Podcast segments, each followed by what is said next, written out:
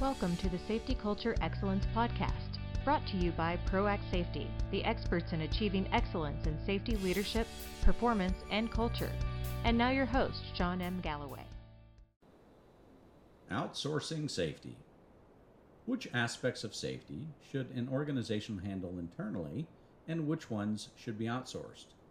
Unfortunately, that decision is often based on budgets, emergencies, knee jerk reactions, or the popularity of some outside safety program.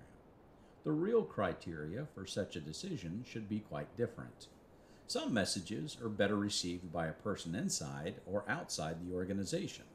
Insiders tend to make the message official, while outsiders are more often viewed as experts. So, what is the message? Would it be better received by an official spokesperson of the organization or by a leading expert who can bring new ideas and practices. The three reasons new ideas and programs meet resistance are number one, people don't believe the message or don't believe the new program will work. Number two, people don't like the new message or program. Number three, people don't like the messenger. Outsourcing should be a decision based on who is the most effective and believable messenger.